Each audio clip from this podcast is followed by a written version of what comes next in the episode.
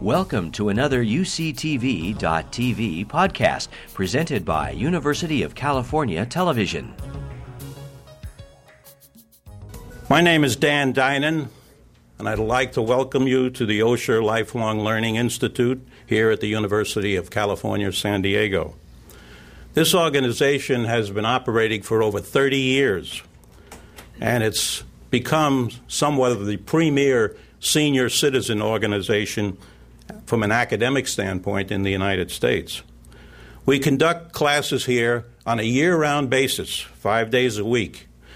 We have an amazing array of subjects international affairs, science, literature, history, politics, foreign languages, live music, religion, and art, and we go on and on. We have something for everybody here. So, those of you who live in San Diego or who are vacationing in San Diego, we welcome you come and join our happy group. Through the years, when I introduce Dr. Jane Via, I say, Welcome to the revolution. And the reason I say that, and I think it's very appropriate, is I think Jane is a true revolutionary. She's following in the steps of many other visionaries like Joan of Arc, George Washington, Susan B. Anthony, Rosa Parks, Martin Luther King, and all of those people fought the establishment. Unlike Joan of Arc, I don't expect she'll be burned at the stake. but I do suggest to Jane that if she's walking by any cardinals or any bishops who might have matches or lighters, to be a little careful. Five years ago, Jane gave up on change from the male dominated hierarchy and its discrimination against women. She, like many other people, saw no potential for change. She joined the Roman Catholic women priest movement, became a deacon, and three years ago was ordained a priest. The last three years, she has been presiding over a fully functioning and thriving Catholic community, Mary Magdalene the Apostle Catholic Community. Weekly Mass on Sunday at 5 p.m. is at Gethsemane Lutheran Church here in San Diego. And I put the website on the side here. It's mmacc.org if you want any further details about services and so forth.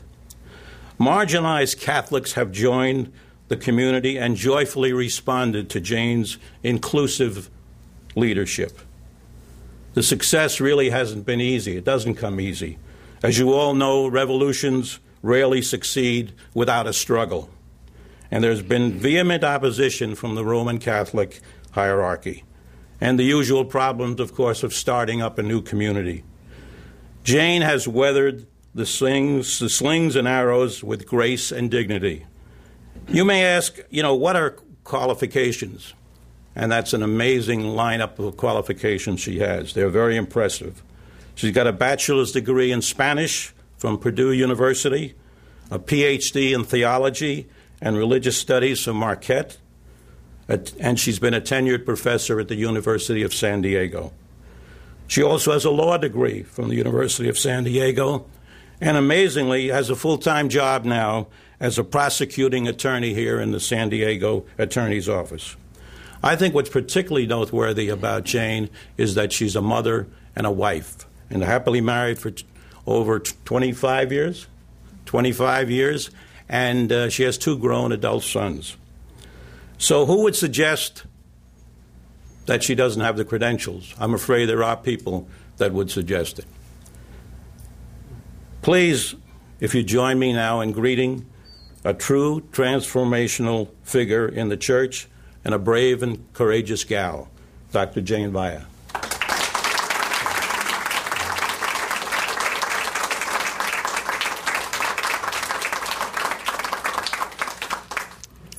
Thank you very much. Those are big shoes to fill. I'd like to thank you for the opportunity to share with you a few of the significant experiences of my first three years as a Roman Catholic woman priest. These years have been eventful, they've been challenging, exciting, demanding, rewarding, sometimes trying, incredibly enriching, fulfilling. I could go on and on. I've chosen three experiences experiences of these past three years to share in my opening remarks, and then I look forward to entertaining any questions or comments you may have during the remainder of our time together. The first experience that I'd like to share with you was a very unexpected experience in my life and a very personal experience in my life. I was last here at Osher in March of 2007. I'd been ordained a priest about nine months at that time. But by September of 2007, so not that much later, I had found a lump in my breast, and on January 2nd of 2008, I was diagnosed with breast cancer and a fast growing, life threatening variety of breast cancer, which had spread to my lymph nodes in the area next to my breast. The tumor was small, uh, but because the cancer had spread to my lymph nodes, the treatment was systemic. So I was in treatment from February of 2008 through April of 2009, including six months of chemotherapy, surgery, approximately seven weeks of radiation, and a year of biomedical treatment that's administered in a manner very similar to chemotherapy. I mention this personal experience because it changed me. It changed my lifestyle. It was a life changing event. I was born on Thanksgiving Day, and I've always had a special connection to gratitude, but cancer plunged me into the depths of gratitude in a way I had never previously experienced. It also heightened my existing character preferences, I think, for honesty, integrity, and mutuality in personal relationships. And it made me less patient um, with what, by contrast, sometimes seems to me uh, to be petty quarrels or unnecessary lack of kindness among other people, or even in myself. The challenges and lessons of those 14 months, of which the ongoing medical monitoring is a regular reminder, were in significant part made doable by the incredible support of family, of friends, and the Mary Magdalene Apostle Catholic community. So, this experience, which was right smack in the middle of the first three years of my priesthood, um, certainly has intensified my appreciation for good health, for living each day to the fullness, and for all of life. That appreciation has just soared. The second experience that I wanted to share a little bit about was uh, less personal but uh, also not unexpected. That happened on May 30th of 2008 when the Vatican in L'Osservatore Romano, which is the Vatican newspaper, published the decree of excommunication. Now, the significance of May 30th ought, ought not to be overlooked because that's the feast day of Joan of Arc. Uh, I'm very confident this was a conscious, deliberate, choice on the part of patriarchs who really aren't converted to the sainthood of Joan or the independence that she demonstrated as a leader within the church. Um, she, of course, was a strong woman who dared to speak truth to the power of the church of her time and she was executed as a result. And as Dan said, it's unlikely that I'm going to be burned at the stake. But it's only unlikely because the world and the church have changed, and the church no longer has the political authority to enable political entities to carry out executions on its behalf. Now, the decree stated that any woman who attempted ordination and any person who assists a woman in attempting ordination is, by their own actions, excommunicated. So this decree extends not just to myself and to all other women priests, whose ordination the Vatican doesn't recognize, excuse me, but to all who assist a woman in attempted ordination. Technically, that means that everyone who supports the ordination of a Roman Catholic woman priest in any public way and probably everyone who's a regular member of Mary Magdalene Apostle Catholic community is also excommunicated. So this is not for the faint of heart. I wanted to speak just briefly to what excommunication is and what excommunication is not. Excommunication is a discipline, a legal discipline codified in a body of law, which Roman Catholics call canon law. And excommunication by one's own actions is referred to in canon law as excommunication latae sententiae. But excommunication, because it's a legal action and a legal concept, pertains to one's canonical legal relationship with the Roman Catholic Church, not to one's relationship with God. Excommunication can be reversed. It can be reversed if the excommunicant recants or uh, denies those actions which qualified him or her for excommunication in the first place. Um, even if one never recants, excommunication does not mean one is no longer a Catholic. It simply means one is not a Catholic in good standing and one cannot be a recipient of any of the sacraments. From my perspective, excommunication illustrates a major issue in the Roman Catholic Church about the 11th century, when the first body of canon law was really codified and established in Roman Catholic history, it became the measure for authentic Roman Catholic living. From my perspective, for any human beings of any generation to believe that they can articulate laws which capture and embody the gospel values of Jesus adequately and completely in any generation, in any culture, for any time, and for any place is presumptuous beyond imagining. But that's really what canon law is all about. And unless and until Roman Catholic people stand up to the church and say, we're about living the values of Jesus, canon law is a body of literally man made law, and you can spend as much time as you want on it. But our task as Christians is to live the gospel, not to live according to canon law.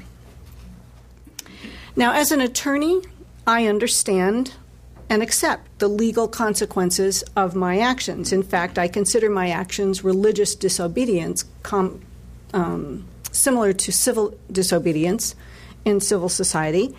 And I did the actions that I did to demonstrate that not only is canon law inappropriate in a Catholic context, but it is unjust. Parts of it are terribly unjust.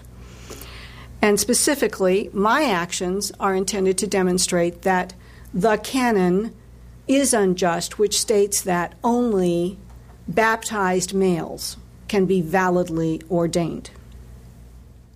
As a theologian, on the other hand, I have a whole different approach to excommunication. I don't accept excommunication as theologically valid. I believe it's contrary to the teaching of Jesus and it conflicts with gospel imperatives. And there are some rather well known people in the history of the Roman Catholic Church who, in a sense, shared those views. Thomas Aquinas wrote, It's better to die excommunicated than to violate God's law, a statement with which I heartily agree. An 11th century abbess by the name of Hildegard of Bingen wrote that in the case of a wrongful excommunication, it's the clergy responsible for the excommunication rather than the excommunicated who will incur God's wrath.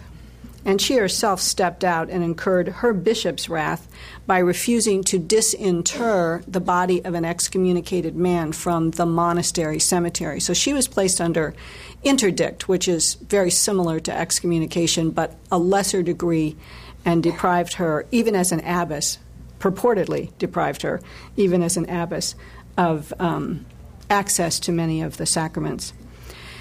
And just to give you a little hint about the theological basis for my statements, I'd like to say a couple words about the gospel we call the Gospel of Matthew. Um, it provides examples of why excommunication is contrary, I believe, to the teaching of Jesus. Matthew's gospel is often referred to as the gospel about church relations, or the catechism of the early church, or the gospel that explores the roles of church leaders, the gospel that explores relationships between church leaders and all of the other members of the community called church. Just one of those passages is the parable of the weeds and the tares. This is in chapter 13 of Matthew's Gospel, verses 24 to 30. And in that parable, taken particularly in the broad context of the Gospel, so not just the parable in and of itself, but the parable in the context of chapter 13, and then the wider themes that Matthew develops over and over repeatedly throughout the gospel and the gospel as a whole, what this parable implies is that excommunication is not okay. Now, it doesn't use the word excommunication. This gospel was written at least 200 years before the church was Romanized in any way. So it didn't use the terminology that the church of the 5th century used or the church of the 20th century. But basically, the parable was addressed to the question of what do we do in church communities when there are people there who seem really not to be living the values of Jesus at all? What do we do with them? Do we kick them out? Do we tolerate them? Do we repeatedly try to call them to sense of a better sense of the values of Jesus? What do we do with such people? It's sort of the question Rome is asking about me. What do we do with her? and they've chosen their path, which is to excommunicate me. In the parable, um, what we find is that a person who has a field and plants the field uh, and plants really good quality wheat finds that the field has been infested with weeds. And the question is do you tear up the weeds? Because if you do, you're probably going to threaten the life of the wheat. That's the position of the parable. I'm not sure it's agriculturally accurate, but that's the position the parable takes. Or do you threaten the life of the wheat by tearing out the weeds and trying to make the field a weed free field? And the conclusion of the parable is no, you have to leave the weeds growing among the wheat. When it's harvest time, God will come, God the harvester will come, and God will figure it out. God will figure out what is weeds and what is wheat. And God will somehow render justice in the context of all that.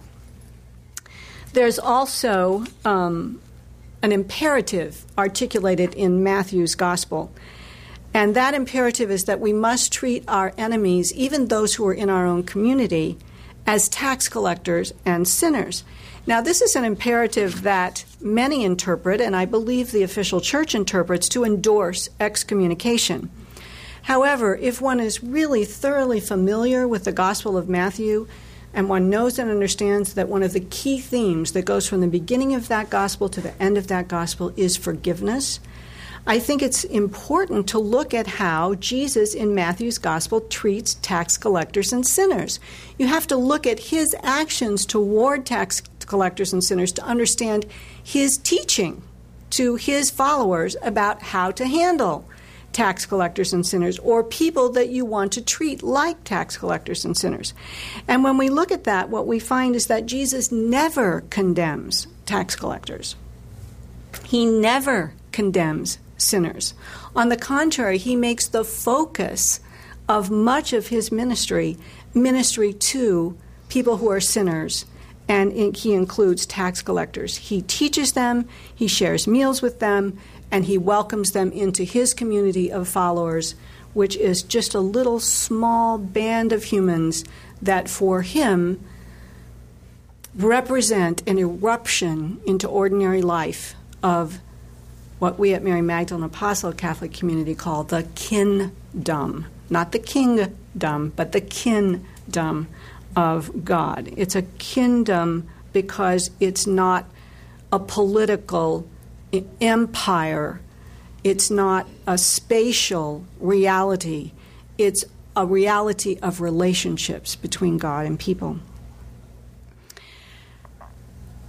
So, theologically, I think there's a very strong basis to say excommunication is just not within the parameters of the value of Jesus, and to the extent that it's a legal concept in the Roman Catholic Church, it should be abandoned.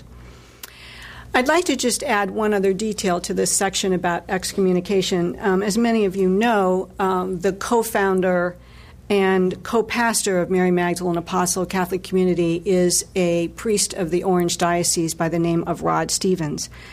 Uh, he was a priest for 35 years and um, worked in many parishes, worked in the chancery, was the director of liturgy for the diocese, and so on. He paid a double price with respect to the penalties of canon law. He was not only excommunicated latae sententiae because he was the master of ceremonies at my ordination, uh, and by the way, has become incardinated as a Roman Catholic woman priest, but uh, action was also taken against him to remove, and unilaterally taken against him, to remove his right to function as a priest in any canonical setting. Now, he got these very formal Vatican documents notifying him that this action had been taken. And the documents gave as the cause for the removal of his faculties, they're called, um, his, quote, grave offenses.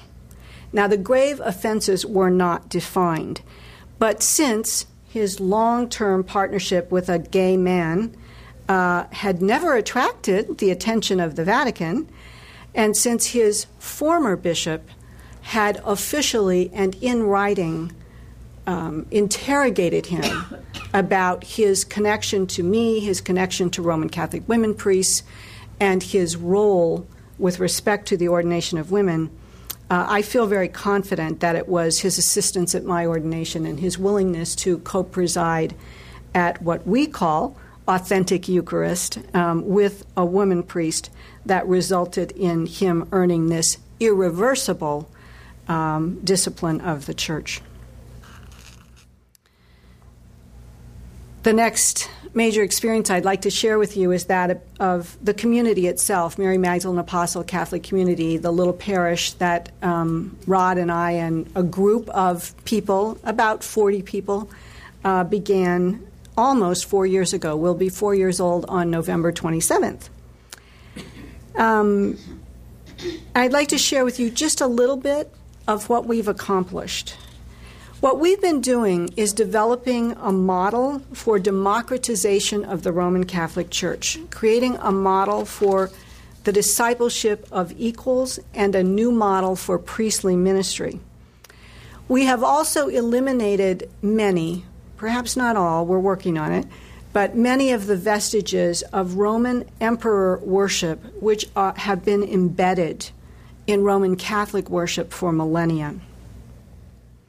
So we're trying to remove Roman emperor worship from prayer, liturgy, the language of liturgy, and from our theology as Roman Catholics. We have embraced the pervasive use of inclusive language in liturgy and song, even in traditional prayers that tug at people's hearts, like what's usually referred to as the Our Father. We call it the prayer of Jesus, and we have changed the words of the prayer of Jesus to uh, from my perspective, reflect the authentic Greek in many ways more accurately. Um, but we don't say our Father, we say loving God. And we do that because worship is not just about feeling good and being comforted, it's about justice in relationships. We've also developed an inclusive lectionary. Um, for those of you who aren't Christian, the lectionary is the book that sets what readings will be read um, on Sunday mornings at church, and there are usually three read in most Christian churches on Sunday morning. Um, as you might guess, uh, many, many, if not most, of the stories about women in the Hebrew Bible and the New Testament or the Jesus scriptures have been left out of the lectionary. Not just the Roman Catholic lectionary, but other lectionaries.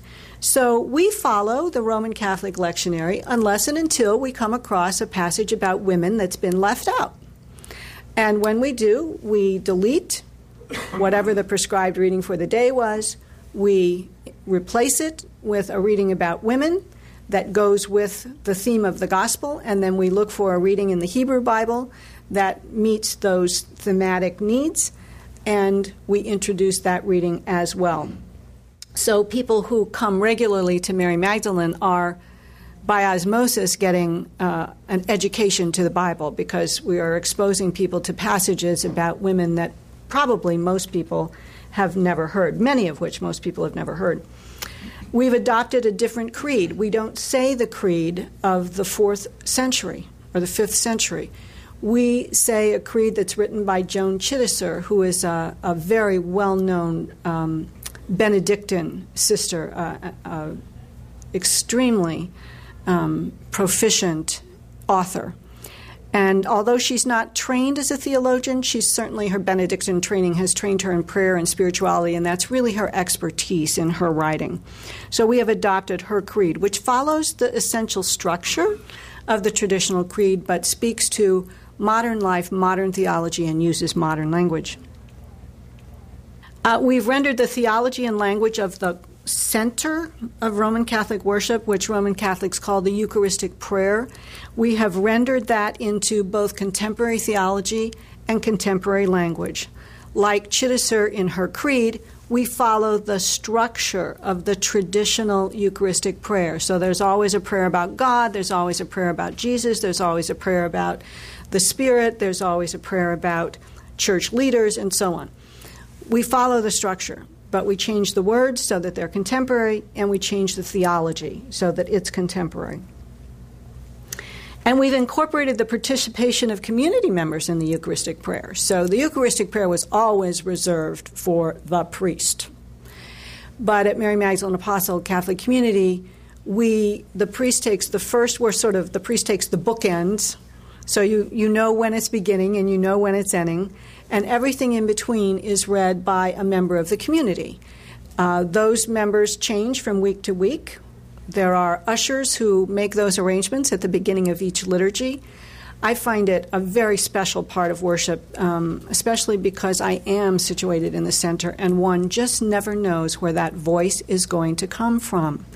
And whether it's a male voice or a female voice or even the voice of an amazingly articulate seven year old who reads. It's very, very powerful to have the words of this prayer, which have always been reserved to the priest, to be shared with the people. And of course, the entire community shares in what Roman Catholics call the words of consecration. So the words over the bread and wine, the prayers of blessing, um, the words which in traditional Catholicism converts the bread and wine to the body and blood of Christ. So, by doing all those things, we have really shaped the role of the presider priest so that the presider priest is really the facilitator of the community's religious experience uh, rather than a necessary mediator between the non ordained and God. And we've also, and I think this is really critical, this is something we're still struggling with. It's going to take a long time but we're shifting the emphasis away from altar and sacrifice, concepts which were really pre Christian to begin with, um, to table and nurturing. So we're not talking about ritualizing the sacrifice of Jesus. We're talking about remembering his death his life, his death, and the ex- church's experience of his resurrection, yes, we remember it with the words that he shared with his disciples at the Last Supper, but the, the point of the meal is to nurture us as community and to nurture us as individuals who will then go out into the world and live the message that Jesus taught. And we've developed programs for children to help them be Roman Catholic in a new and inclusive way, including a little catechism uh, which we wrote from scratch. We illustrated it. Um, in it, children are taught all about the structure of the liturgy as they would be in any traditional Roman Catholic parish. They're taught traditional versions of the prayers, like the Our Father. Then they're also taught the inclusive language version of the prayer. And we explain to them why uh, we want them to know both and why it's important to know the inclusive language version. So we've come a long way. We have a long way to go, but we've come a long way. Um, about three minutes, I'd like to talk about why this community matters. It's just a little group of 120 people. Why does it matter in the grand scheme of things? What possibly can we contribute to the world at large? George Wilson, who's a Jesuit, recently wrote a book called Clericalism The Death of the Priesthood. And he's a priest. For those of you who, who are not Catholics and don't know what Jesuits are, he is a priest. And he talks about in his book clergy as a sociological category, not unlike that of doctors, lawyers, professors, etc. People who have special background training, education, and experience which enables them to carry out particular roles in society that not everyone can or wants to do. Um, and to any individuals in any class of that sort, certain powers and privileges accrue as a result of their specialized training. So if you go into a courtroom, not anyone can just walk up to the front of the courtroom and walk through what's called the bar, that barrier between the courtroom and the part of the courtroom where the judge sits. But if you're a lawyer, you just walk right through. You have that privilege. If if you're not and the bailiff doesn't know you, the bailiff will be right there stopping you as you walk through those gates to say, "Excuse me, who are you? Do you have identification? What is your business here?" Even a lawyer can't walk into that little space right below the judge's bench. It's called the well. You have to ask permission of the judge to walk into that space. I'm sure all of those things have to do with respect for the office and protection of the person who's carrying out the office.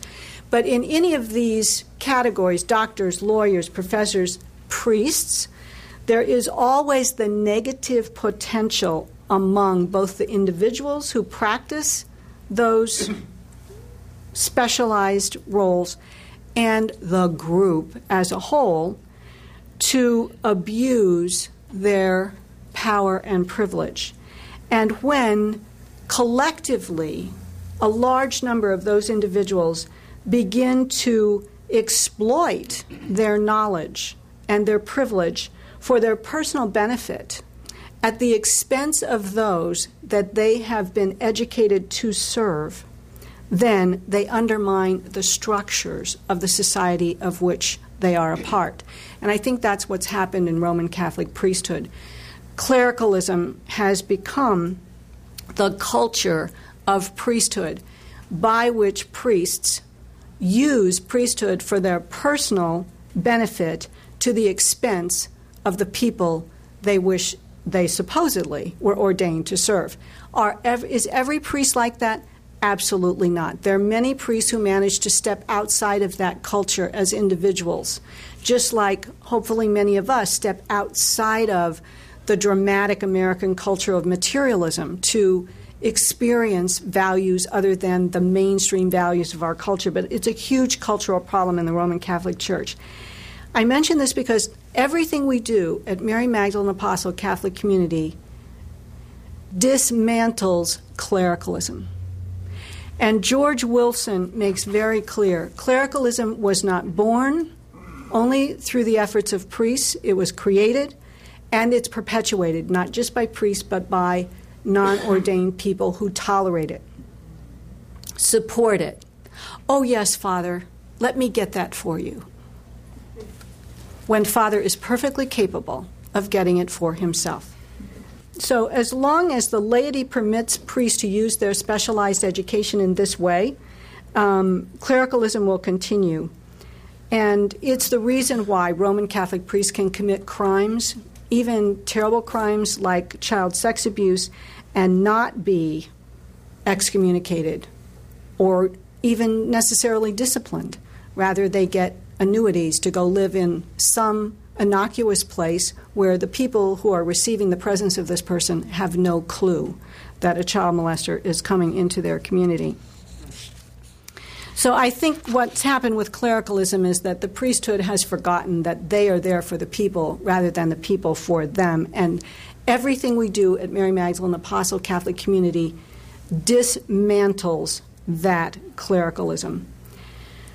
So, um, what I think we are is a model for the future church. We are being the church we want to see in the world. And no matter what the church calls us, excommunicated or not, we call ourselves Roman Catholic. They can say we're not, we say we are. That may not apply to every single member of the community. I know some people don't care what their connection is to the canonical church. But from the perspective, I think, of many of us, and, and from my perspective, we are Roman Catholic. A final comment. I'd like to put this in a broader perspective, if I may, and that is that the Roman Catholic woman priest movement and Mary Magdalene Apostle Catholic community is not just about women's ordination, even though that's a key piece.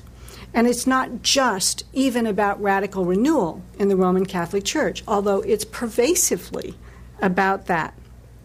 In the end, it's about living Christian life. We're just another parish of ordinary people struggling to live the values Jesus taught values such as love all, give all, forgive all, judge no one but yourself. Values that are very, very difficult to truly embrace and live minute to minute, day to day in one's concrete life.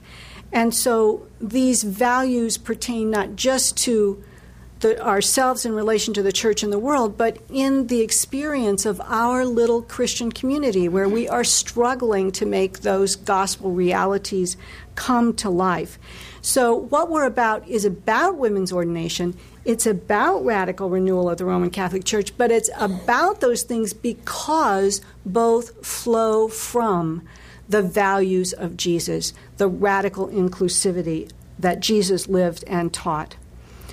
Margaret Mead once said, you all know this is one of my favorite quotes never doubt that a small group of thoughtful, committed citizens can change the world. Indeed, it's the only thing that ever has. I like to change the words just a little bit. Never doubt that a small group of thoughtful, committed Roman Catholics can change this monolithic church. Indeed, it's the only thing that ever has. Thank you.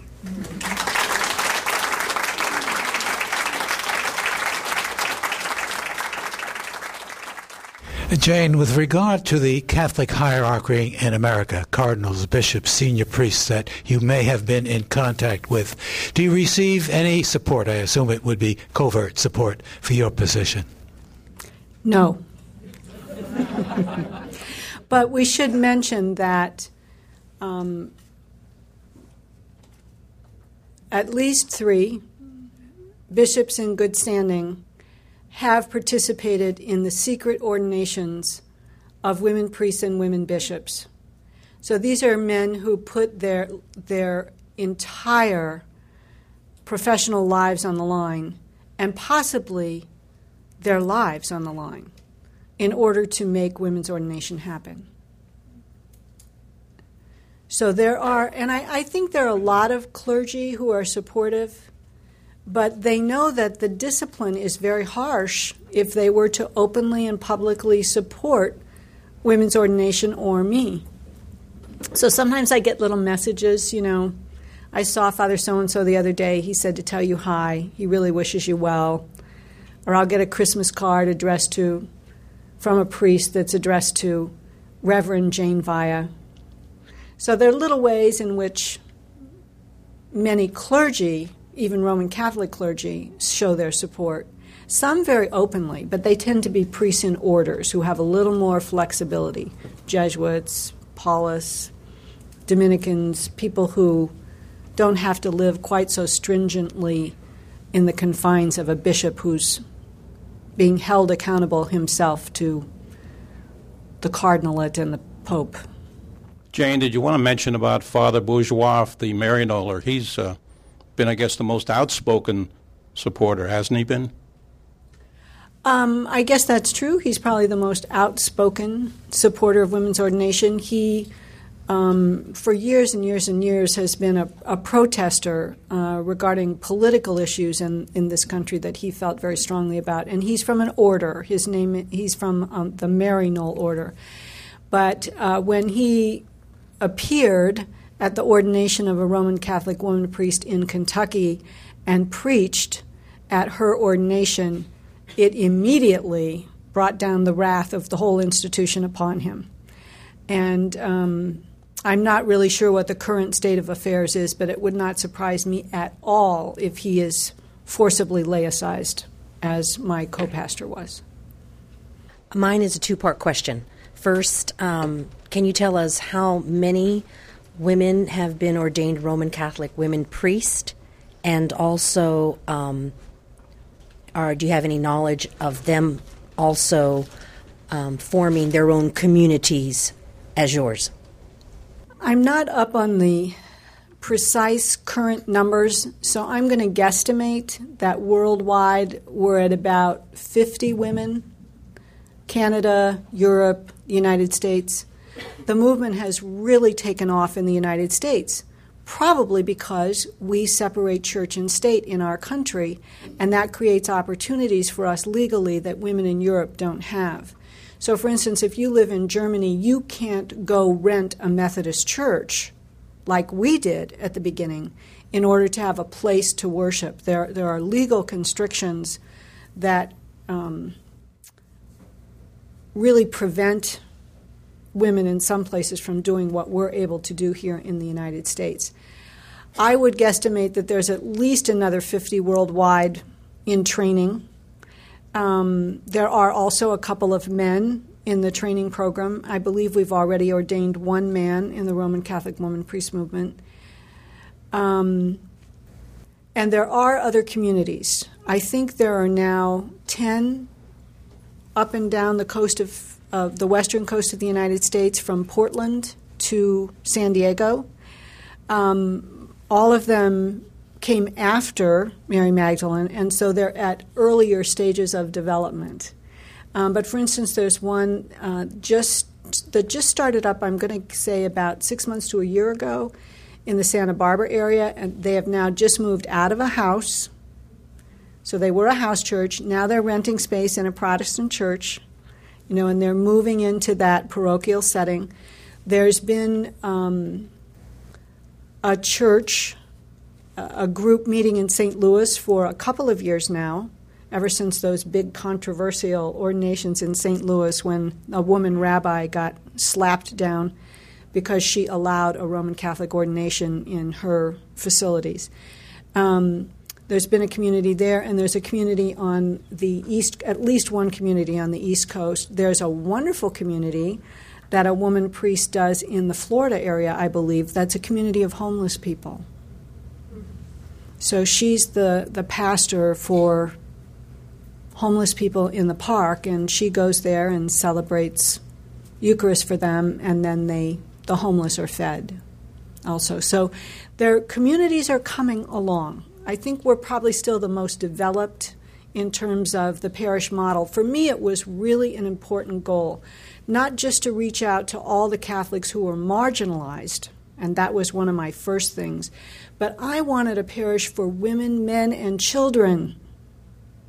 For years, I participated in Woman Church to try to keep my spirit alive in the oppressive patriarchal environment of official Catholicism.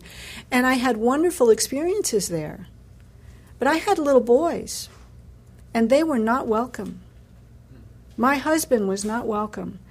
And I think Woman Church contributed really, really significant things to the movement that has now resulted in women's ordination.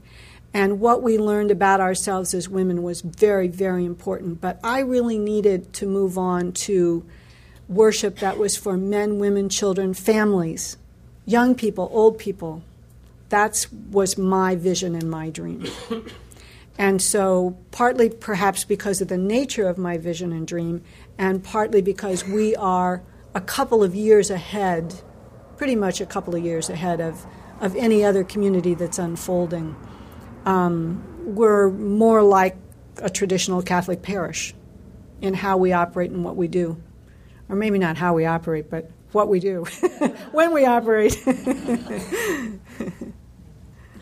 to what extent were the teachings of Jesus um, an articulation of the ambient values of the uh, Israelites at the time, and to what extent were, do they differ?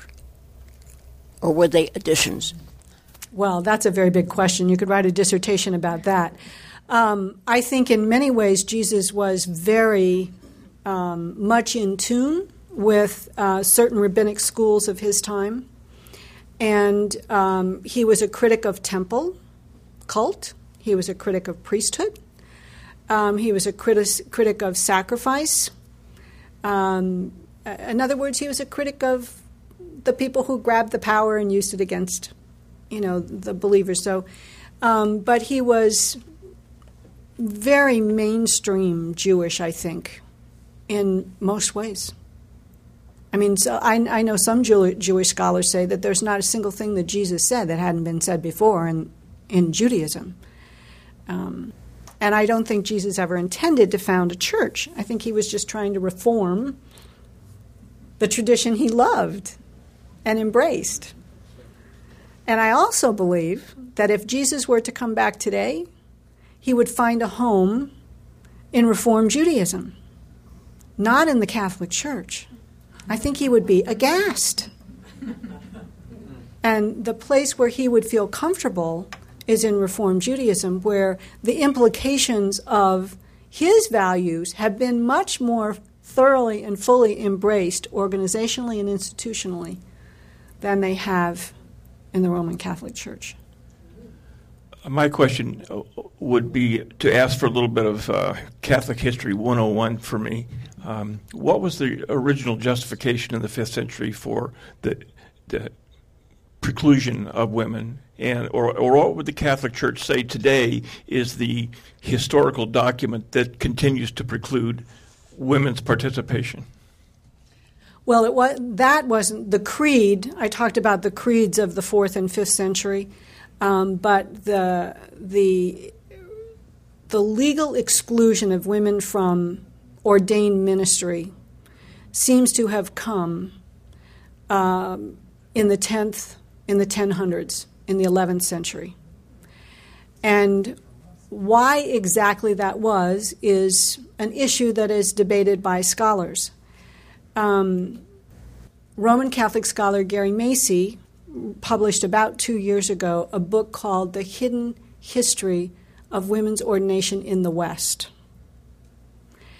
And in that book, he documents the existence of ordained Roman Catholic women um, throughout the first millennium. But, you know, he's, he's very clear that ordained as we experience it today is not how ordained was practiced in pretty much in the first millennium of the church. Uh, could you describe your relationship with the with the bishop in San Diego or the diocese? Do you get support from them, or do you? Uh, what kind of money relationships do you have with them, and so forth? Um, right now, we really have no relationship. I mean, I acknowledge him um, to the extent that I consider myself Roman Catholic, I acknowledge him as the ordinary, the bishop of San Diego County. So when we advertise Mary Magdalene Apostle Catholic Community in a newspaper, I try to be respectful of that, and we usually say at the bottom, not approved by the local ordinary. Now, I know that his preference would be that we don't advertise at all, but uh, we're not going to not advertise. So when we do, we try to be respectful of his role and position and his office. Um, I talked to him a couple of times on the phone after my ordination became very public. I mean, once the news media picked up on it, he was forced to take action. And um, then we met. I met with him and the chancellor of the diocese, who's the canon lawyer for the diocese, and I took my a lawyer with me to that meeting.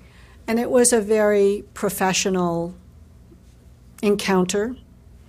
Um, the reading of his canon lawyer was that I was not at that point excommunicated, but rather under interdict. And he made that very clear.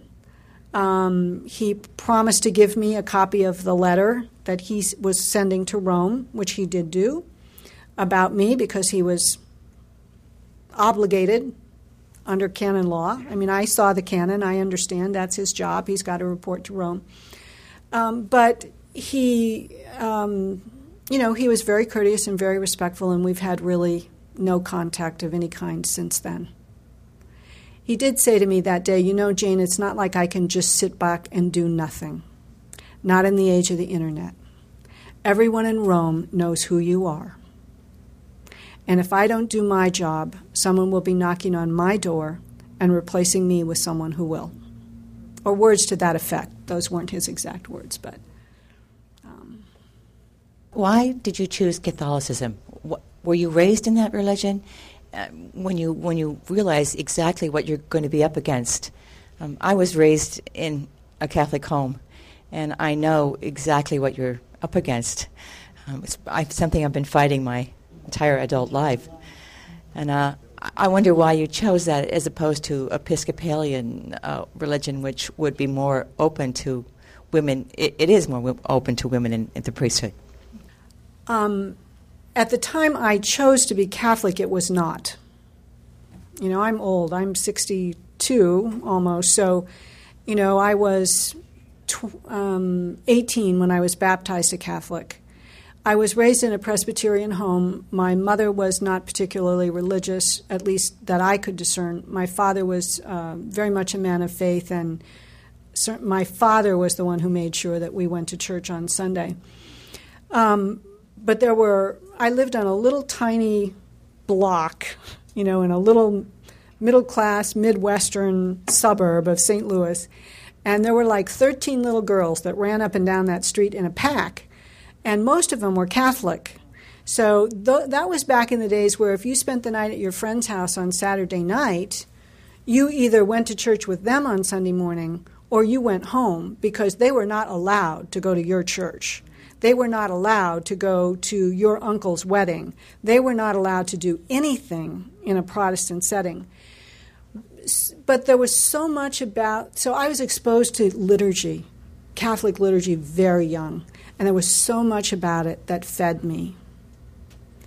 And in retrospect, this is just retrospect analysis, but I believe that it's because I, am very intellectually oriented. I was brought up in a very intellectual family.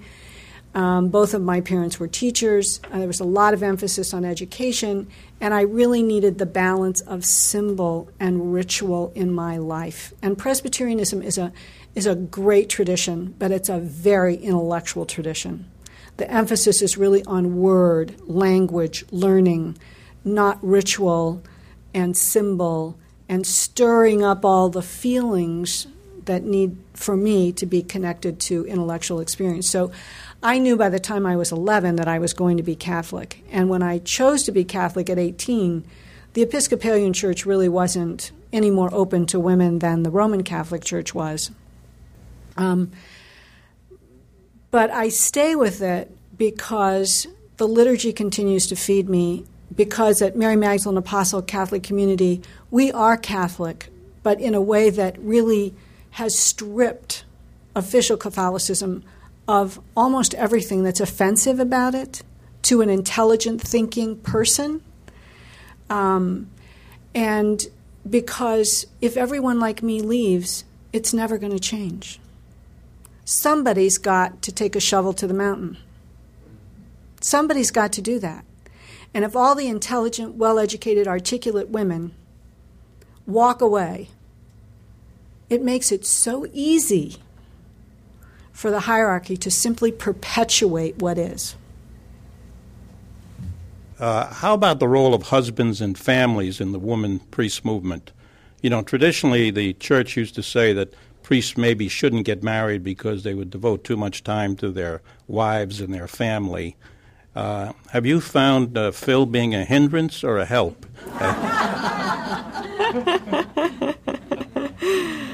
Well, my husband is definitely a help, but I don't think there's any question but that, you know, there's not enough time in the day to do all of the things that I'm doing well. You can't do it alone, and that's why, you know, on a very pragmatic level, that's why it's critical that the parish community I'm part of as a priest be um, a, dem- a democracy, that it's run by a board, it's run by a community council, it's run by committees that do the work that res- that are accountable to the council and the board. You know, there's only so much I can do, and there's there's very little I should do. You know, that's another issue. But in terms of time and effort, you know, there's no question that having a family, having a home, having animals, having children, those things definitely um, impact how much time one can give to this job. But right now, we have clergy who don't have families who probably have as much or more free time than I'll ever have. It used to be that priests were on duty 24 hours a day, right, before the Second Vatican Council, and they they were priests till they dropped dead. They didn't retire. But it's not like that anymore. So we've already developed a different form of clerical culture in which priests have working hours, days off, vacations, um, they get on call, retirement. Yeah. So so it's structurally, I think it's moving towards um, a framework that would could accommodate families, and of course there are just endless benefits to um, being a parent, being a spouse. I mean, what that brings to your your life as a religious leader in a community is just completely it's the pearl of great price. I mean, it's it's invaluable, and it's experience that unmarried clergy can't have, won't have, don't have, will never have. Thank you so much, Jane. Thank you. Thank you very much. You've been listening to a podcast by University of California Television. For more information about this program or UCTV, visit us online at uctv.tv.